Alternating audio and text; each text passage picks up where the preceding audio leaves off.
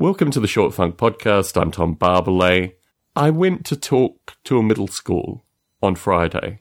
This was an experience that I had some anticipation. I had maybe a week and a half's notice. But I was asked to go and talk to a middle school for about 45 minutes associated with my experiences going to college, being a software engineer at Netflix, writing game software, various jobs that I've done, just talking to kids, middle schoolers, about some of the thought process, some of the ideas, some of the motivation that I had. And this was very interesting to me because I guess I assumed that middle schoolers, I mean, my experience of middle school, and I forgot this, I thought I was 14 when I went to middle school in Los Angeles, but I was probably actually only 13 when I went there. So I anticipated that the children would be ages 14, 15, and actually they were ages 12, 13. Quite a different group of people that I was talking to. And you forget how small children are. You forget, I guess, because some abstract things happened in my life. My parents got divorced when I was 11. You know, I started writing games seriously. I mean, I started programming when I was about 10. But I started writing games seriously with friends when I was about 13. And by the time I was 13, 14, I'd already written a few text adventure games. I had a kind of UFO flight simulator thing that I was writing when I was 14, 15.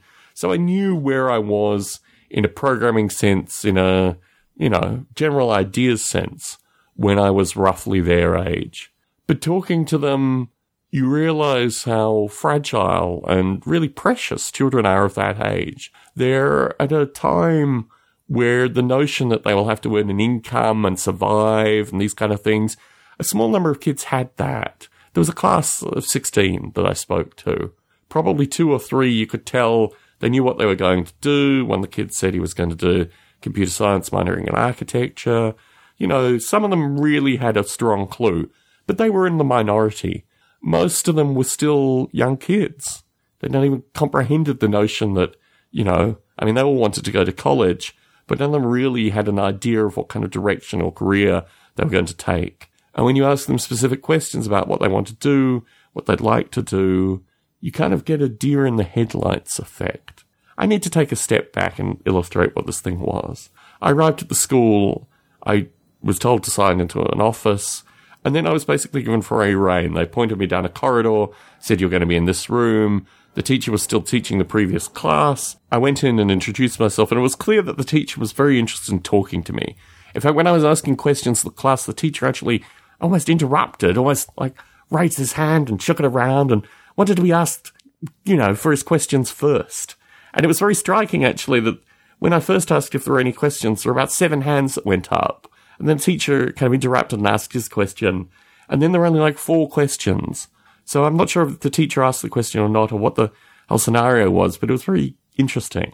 And I tried to ask the students some questions, but many of them were just caught like deer in headlights. And I just thought to myself, talking to children of this age associated with strategic life choices, knowing that I had made these kind of decisions when I was their age. I mean, when I was 11, 12, 13, these were the years where firstly I came to the US briefly, but I also saw what my future needed to be. And I think the trip to the US, it's funny actually, my experience for 1 month in middle school indicated to me very strongly that I needed to return to the US. And there was a strange juxtaposition of having that experience and then talking to these kids. And I didn't talk about my experience in the US at all. I just talked to them associated with the decisions that I made, why I'd made particular choices, why I'd started developing software at such a young age. But also, more importantly, that drive and focus is something that they need to start thinking about now. It's so hard to preach these kind of things, particularly to children that are so young. I don't know what I was expecting. I guess I was expecting slightly older kids. I was expecting 14, 15-year-olds, not 12, 13-year-olds. There was a different group. What came out of it was that the teacher wanted to do a tour of Netflix. I've asked to see if they could come visit Netflix for a day, give them a wander around the building, this kind of stuff. I don't know where it's going to go. I'm assuming I'm going to be doing the same talk next year. Maybe I'm going to refine my abilities, work out specifically, hone my skills associated with talking to these particular young people, or a new generation of them, a new set of them.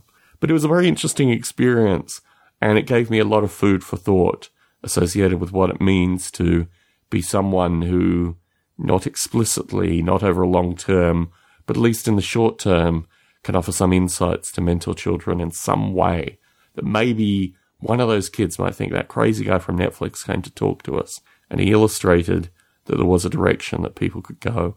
None of them, including the teacher, knew what cryptography was.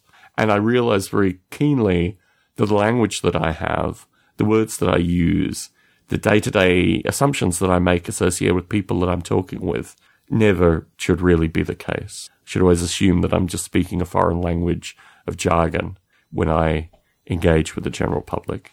Tom Barbalet in San Jose, signing out.